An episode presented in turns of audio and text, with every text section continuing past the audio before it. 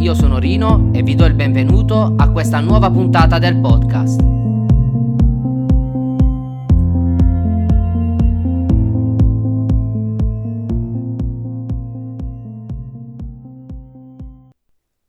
L'argomento di oggi è lavora, ma con un piano B.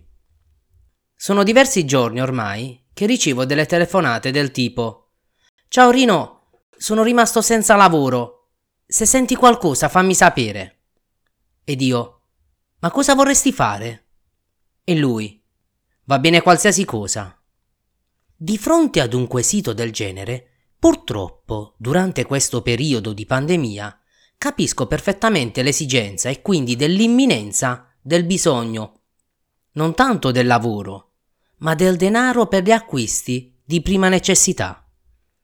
Viviamo in una situazione, purtroppo, alla quale non solo non eravamo abituati, ma non avevamo nemmeno immaginato. E come se tutto ciò non bastasse, non riusciamo a trovare una soluzione a causa dell'enorme preoccupazione a cui stiamo andando incontro. Inutile dire che dovevamo pensare ad un piano B prima, dove B sta per business. Non tutti coltivano le loro passioni, non tutti hanno voglia o magari il tempo per imparare qualcosa di nuovo giorno per giorno. Queste situazioni, quando si presentano, sono come una spirale. Più lavori, più non hai il tempo per studiare, più non studi e più devi lavorare per guadagnare. Sembra di essere nella ruota del criceto. Ce l'avete presente? Correre senza arrivare ad una meta non vi è altra soluzione che correre. Se ci troviamo in queste condizioni, a volte ci fermiamo, ma siamo così stanchi che questa pausa serve solamente per prendere fiato. Non si riesce nemmeno a pensare ad una soluzione. Ammessa e concessa che riuscissimo ad immaginare ad una soluzione. Una persona che ha lavorato una vita non riesce ad immaginare una vita senza il suo lavoro. E per lavoro si intende un lavoro dove vi è uno sforzo fisico. Non ne ha proprio idea. Col tempo però si arriva ad un'età che ci fa pensare al passato e si inizia a riflettere su come fossero cambiate le cose se solo si avesse intrapreso un piccolo viaggio, se solo avessimo compiuto quel piccolo sforzo che anni fa, a pensarci bene, non ci sarebbe costato nulla. Quanti rimorsi, quanti rimpianti e quanta nostalgia.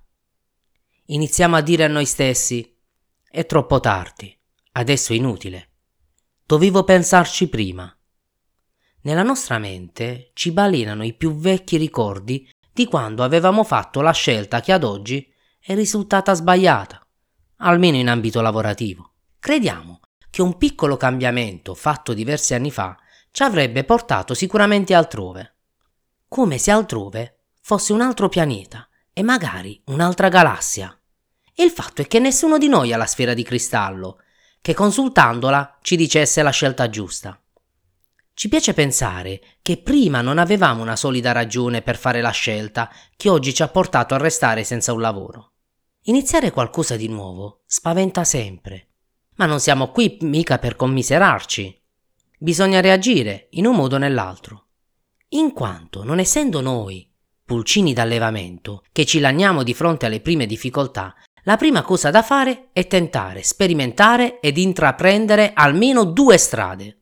Non siamo ovviamente multitasking, ma dobbiamo innanzitutto pensare ad un lavoro a breve termine ed uno a lungo termine.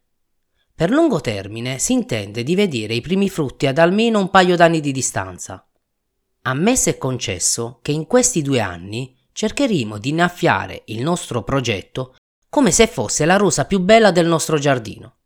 In sintesi e con parole leggermente tecniche, dobbiamo sia cercare lavoro che ci possa soddisfare le nostre esigenze primarie, per esempio come provvedere non solo ai beni primari, ma anche al mutuo e alle bollette. Chiamiamolo pure il lavoro alimentare. Il secondo sarebbe creare un business. Per business si intende un qualcosa che all'inizio, per mettere le basi, avrà bisogno del nostro tempo.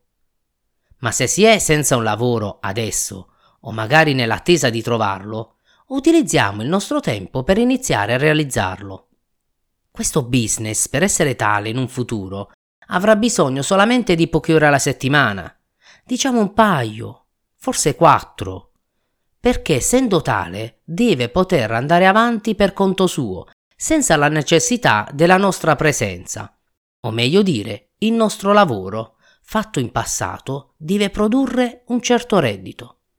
Questo reddito, piccolo o grande che sia, sarà sempre un qualcosa che un giorno potrà portarci alla nostra ambita libertà finanziaria. Per tutto questo però ti do appuntamento ad una prossima puntata. Restate sintonizzati perché ho ancora tante storie da raccontare, ma avete solo un podcast per poterle ascoltare.